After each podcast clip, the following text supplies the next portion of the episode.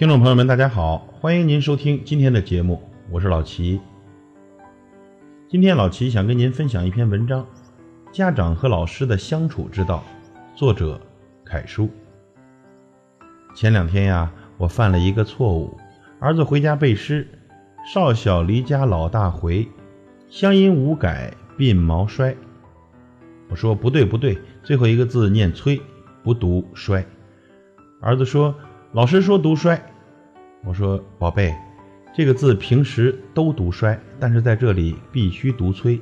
为了平仄押韵，我们学诗的人管这个叫破读。”儿子说：“老师说读衰。”我说：“你们老师错了。”孩子眼里开始转泪花，说：“老师说了读衰，老师怎么可能错呢？”一瞬间，我心里呀懊悔极了。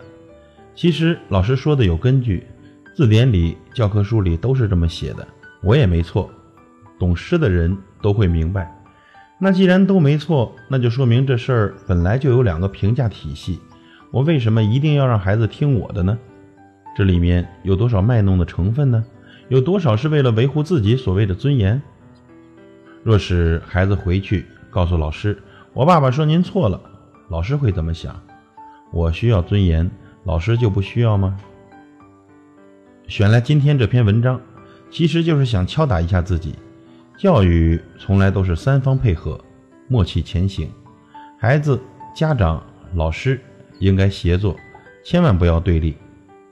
在知乎上看到一个提问：老师会因为家长的处事方式影响对学生的态度吗？翻遍答案，除了会，就是肯定会，非常会。孩子在学校最大的悲哀，不是成绩差，不是常被老师叫去办公室，不是常被请家长，而是老师不再关注他，被老师完全放弃的孩子，在学校的生活绝对是黑暗的。但是很多时候，孩子在学校被放弃，并不是因为孩子，而恰恰是家长的做事方式所导致的。作为家长，我们决定不了孩子会碰到什么样的老师，但是可以尽自己的努力，促进孩子的健康成长。我的一位朋友，自从儿子上小学后，聚会时他说的最多的总是诸如学校的功课太多啊，孩子写作业的时间太长，老师惩罚的手段太过严厉等等等等的不满和牢骚。尤其对孩子的数学老师，微词颇多。我们提醒他有问题要积极的去找老师沟通，而不是消极的抱怨，否则会把这种情绪传染给孩子，而孩子又无法改变和摆脱那样的环境。可能会影响孩子的学习兴趣。一学期下来，果不其然，孩子的成绩很不理想，尤其数学成绩是所有科目中最差的。跟孩子聊起来，孩子也说：“我不喜欢数学老师，我也不喜欢上数学课。”我们都知道，很多时候，一个学生喜欢这门课的老师，就会喜欢这门课，尊敬老师，在课堂上就会认真的听讲，课堂效率才能高，知识才能掌握的牢。如果孩子不喜欢老师，通常会连带着讨厌那门学科，不会在这个老师任教的课上很好的参与，这门课的学习效率肯定会比较低，吃亏的只能是孩子。家长的职责不是为孩子制造问题，而是要帮孩子解决问题，要引导孩子去喜欢老师，哪怕做不到喜欢，也要学会尊重老师，这样才能让孩子更好的学习。有这样一个故事，在一堂植物课上，遇到某位学生拿来一种自己不知道名字的植物，一位初中的生物老师便让班上的一名同学拿回家，请植物学博士爸爸帮忙鉴定一下。爸爸知道事情的经过后，告诉孩子：“哪里是老师不认识，分明是老师在考验爸爸。明天到了学校，老师一定会告诉你这种植物叫什么名字。”第二天，老师果然告诉了孩子这种植物叫什么。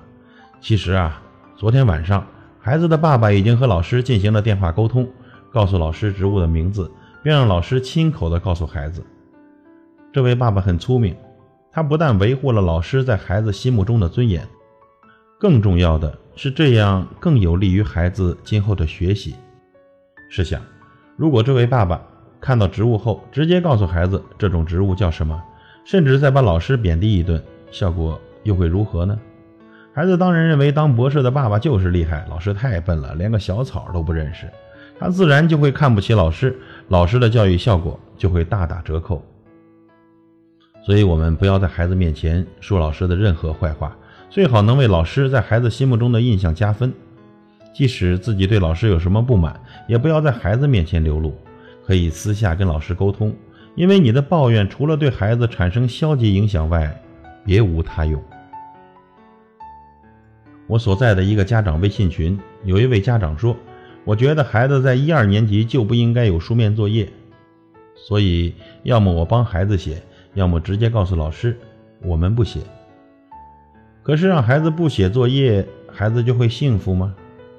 人小时候最大的敌人就是不合群，除非你现在就把孩子送到国外，要不就尊重老师并配合老师。你改变不了中国的教育大环境，反抗教育大环境的想法，最终就会害了孩子。因为在班级与集体格格不入，孩子的成长过程最痛苦。那么怎样才算配合老师呢？一位有二十年教龄的老师说：“所谓配合，老师要求不高，就是家长在不了解我为什么这么做的时候，不要轻易否认我的做法。”老话说得好啊，“教无定法”，任何老师都有权利选择自己认为对孩子合适的教育方法，只要不违反法律法规，家长都应该尊重并配合。即使老师有时候的做法看似无用，且浪费时间，那也应该换个方式和老师沟通，或者换个角度来让孩子选择去承担责任，而不是对老师的做法评头论足、指手画脚，甚至带着孩子去对抗。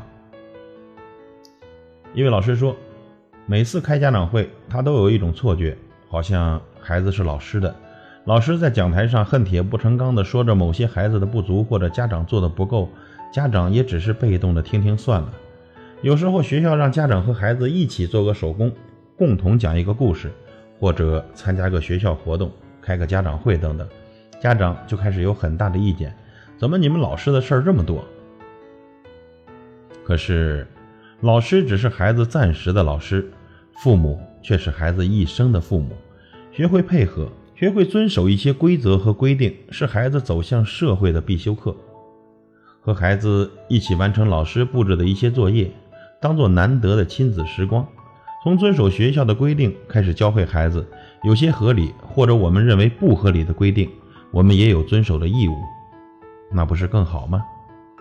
当然，虽然大部分老师都是爱孩子、为孩子着想的，也不排除有些老师存在违规的过激行为或不恰当的做法。孩子，尤其是小学三年级以下的孩子，往往还没有能力很好的表达自己的思想和行为逻辑。无法为自身做出充分的辩护，换句话说，他们还没有足够的力量保护自己。家庭是港湾，孩子如果在学校受了委屈或者不公正的待遇，家长要给予包容和支持。在了解事情的经过后，如果觉得老师的做法特别不合理，应及时加强与老师的沟通，恰如其分地向老师表达自己的态度。我们再来分享个小故事：一天，女儿上美术课回来。情绪特别的不高，我问她怎么了，她说刚升到提高班，画的内容有点难，所以今天画的很慢。结果老师对她说，画的这么慢，不知道怎么升到提高班的。如果你还画不好的话，就把你退回基础班。说着说着，孩子哭了起来。我没有不认真，但是真的有点难。我觉得老师的话有点过分，于是就联系了老师问孩子，今天画完画后情绪不高。是不是他在学校哪些方面表现的不够好？有哪些需要他继续努力的地方？老师一听，马上说：“对不起，今天课堂纪律有点不好，我没忍住就说了几个画得慢的孩子。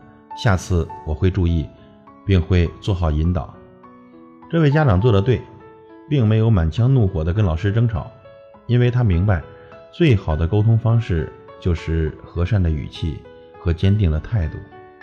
可是我们很多人跟老师沟通时，恰恰是相反的。发现孩子遇到一点问题，情绪马上就上来了，不管青红皂白，先和老师一顿吵再说。情绪您是发泄了，但问题解决了吗？还有一些家长不太愿意跟老师沟通，也许一年都跟老师说不了几句话，打不了一个电话。其实啊，很多老师都希望能收到家长的反馈，看到家长对孩子教育的态度。现在基本上都是大班，一班四五十个孩子，甚至一些班级五六十个孩子。老师有时候心有余力也不足，即使看到孩子的一些问题，也不能做到一一的纠正，给孩子更多的关注，及时的跟老师沟通，了解孩子的情况，解决孩子学习中存在的问题。尤其是孩子学习情绪出现问题时，或者你认为老师的做法有不当之处时，及时的沟通解决。才是一个负责任家长的做法。如果经过家长的努力沟通，老师仍然对孩子造成实质性的伤害，家长就需要坚决地站在孩子一边，通过换班、转校等等方式来保护孩子。前一段朋友圈有段刷屏的话：“老师是这个世界上唯一与您的孩子没有血缘关系，却愿意因您的孩子进步而高兴，退步而着急。”满怀期待助其成长，舍小家顾大家，并且无怨无悔的外人。善待您孩子的老师，就是善待您孩子的成长；尊重您孩子的老师，就是尊重您孩子的未来。家长和老师从来都不是一对不可调和的矛盾，而应是教育孩子战线上的同盟军，劲儿往一处使，才能促进孩子的健康成长。各位家长。请珍惜和享受跟孩子在一起相处的时光吧。三年过后，你会发现，除了给孩子最好的教育，你买的其他东西都贬值了。十年以后，您会发现，除了给孩子最好的教育，你买的其他东西不知道扔哪儿了。二十年以后，你会发现，你给孩子最好的教育成全了一个熠熠生辉的生命。当那些奢侈品被称作旧衣服。那些高端产品被称作过时货，你会发现，给孩子最好的教育才是永不过时的奢侈品。长辈教会了我们什么是生活，什么是责任，我们慢慢体会吧。愿儿子长大后学业有成，孝顺老人，有责任心，知道感恩。有你们，我挺知足的。感谢您的收听，我是老齐，再会。